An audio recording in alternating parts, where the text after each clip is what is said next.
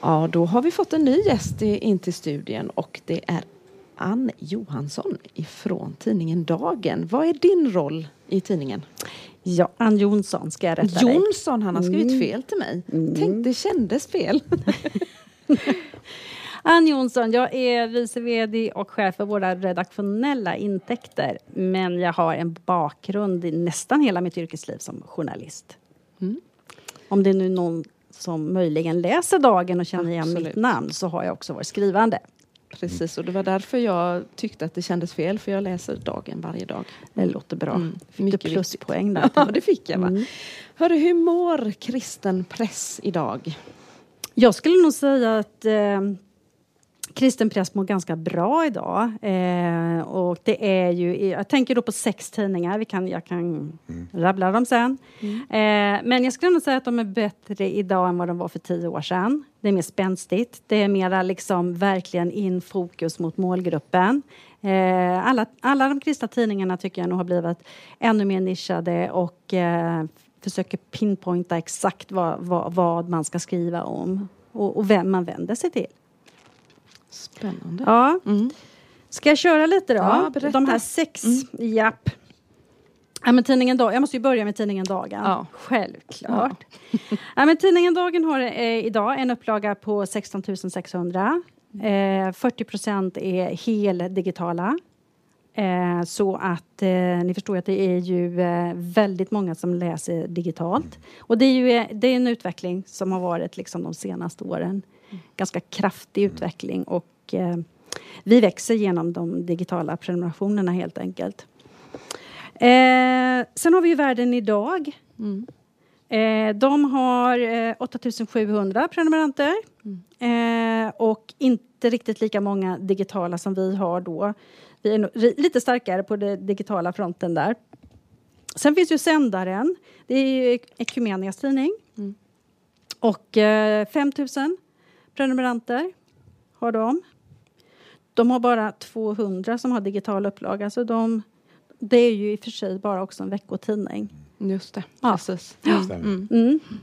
Och sen har vi ju Kyrkans Tidning. Eh, men alltså det, de ingår inte i T-statistiken, så det finns liksom ingen eh, offentlig siffra på dem. Men det är ju så det är ju i stort en medlemstidning där arbetsgivaren betalar din prenumeration. Så det är inte så mycket till privata prenumerationer utan det är egentligen en stiftet eller församlingen som betalar prenumerationen.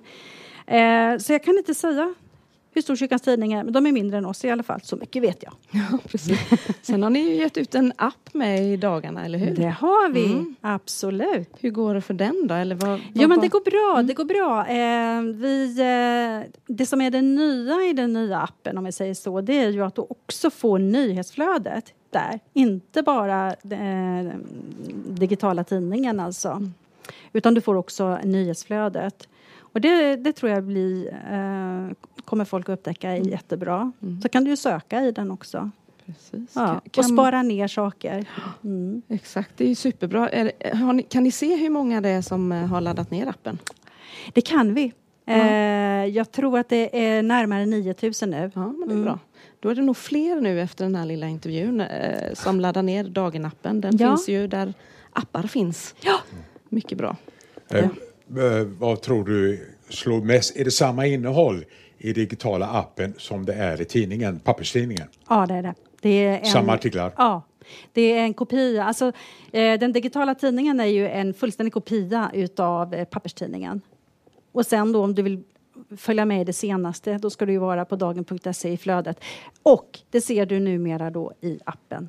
Det är den största förändringen skulle jag nog säga, att det är väldigt smidigt att se. Mm. Jag kan tänka mig att eh, hela den här pandemiåren som har varit nu att det har påverkat ganska mycket i hur man tänker eh, som tidning och hur man ska komma ut. Har, liksom, ha, hur, har, hur har det påverkat er på, på dagen? Mm. Första pandemiåret då fick vi ett jätteuppsving. Eh, för då var det ju alla ville veta eh, hur, hur, hur kommer det förhålla sig med kyrkorna. Kan vi få gå på gudstjänst? Hur många får vara där? Och vad är det för nya regler som gäller hela tiden? Och sen var det ju det här med att körsång förbjöds. Och det var ju mycket som hände det första året. Mm. Eh, så att det blev ett driv in mot våran sajt. Eh, vi hade väldigt höga siffror. Eh, och, eh, men jag ska säga det andra pandemiåret finns en trötthet. Eh, och det har jag hört branschen i stort, att de säger precis likadant. Inte bara kristen press utan även eh, alltså, vanlig press. Att det finns en trötthet, eh, att man, att man liksom lite har resignerat mm. över coronan. Eh, så vi håller på och lite jobbas uppifrån den mm lilla svackan ska jag nog säga. Men mm. vi är mm. på god väg. Mm. Ja, för nu eh, börjar det ju ändå släppa lite grann med, med det är inte färdigt, det är inte över än pandemin Nej. egentligen. Men det börjar ändå släppa greppet. Och, känner ni att det är förändring här nu då framåt? Mm. Jag tycker det. Det finns en otrolig förväntan på, på konferenserna, både från vårt håll och även från arrangörernas håll under hela sommaren här. Eh, jag hörde det var någon som sa att det är så mycket konserter nu för alla vill vara ute på banan så att det inte ens finns folk så det räcker som kan gå på alla eventen som, som, som händer. Men det tycker jag. Och jag, jag tycker det är väldigt roligt att se alla unga människor här på Nyhemsveckan. Mm.